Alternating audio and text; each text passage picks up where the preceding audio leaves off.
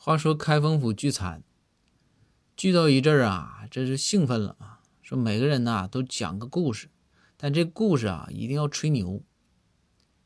每个人都讲完了，最后包大人压轴。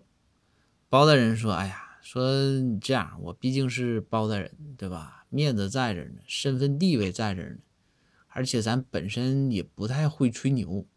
故事我给你们讲，就别让我吹牛了，行不行？就是一个比较真实的发生在我身边的故事。”这大伙儿一听说，哎呀，毕竟是包大人，说行，说大人你这故事讲的有意思也行。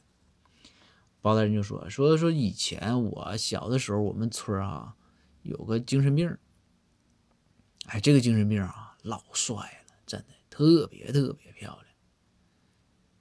然后大家一听说说这大人这咋的？你的意思你是精神病呗？你这要开吹自己啊？你这说不吹牛你还吹吹牛？包大人哎不不不不，绝对不是说我啊，真的是我们村有一个精神病，特别特别帅啊，肯定不是我，是我都咋地的。他说那行，那当然你继续讲吧。包大人说说这个精神病有个毛病是啥呢？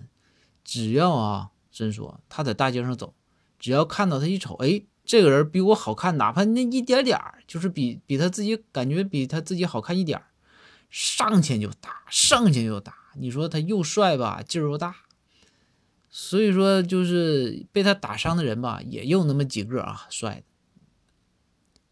然后说我吧，然后包大人就说说我吧，这一天天的就怕被他打，总是天天可晚才回村的，尽量避免跟他接触。